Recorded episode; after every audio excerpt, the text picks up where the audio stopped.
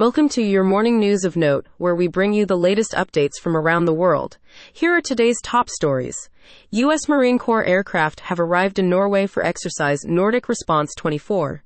This exercise involves personnel from three flying squadrons with the 2nd Marine Aircraft Wing, part of the 2nd Marine Expeditionary Force.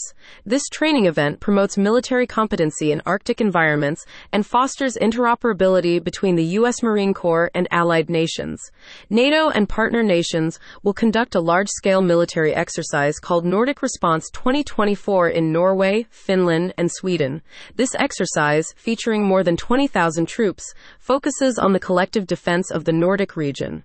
Russian President Vladimir Putin warned of the risk of nuclear conflict if the West intervenes further in the war in Ukraine. This comes as the Biden administration considers providing Ukraine with weapons and ammunition from Pentagon stockpiles. In Africa, Chad's main opposition leader, Yaya Dillo, was killed in a shootout, raising concerns ahead of upcoming elections. Military airstrikes in Nigeria killed three top ISWAP commanders and over 80 others. Additionally, the Central African Republic is challenging U.S. influence, calling for unity against neo colonialism. Within the U.S. Department of Defense, Congress has approved a short term extension to avoid a government shutdown.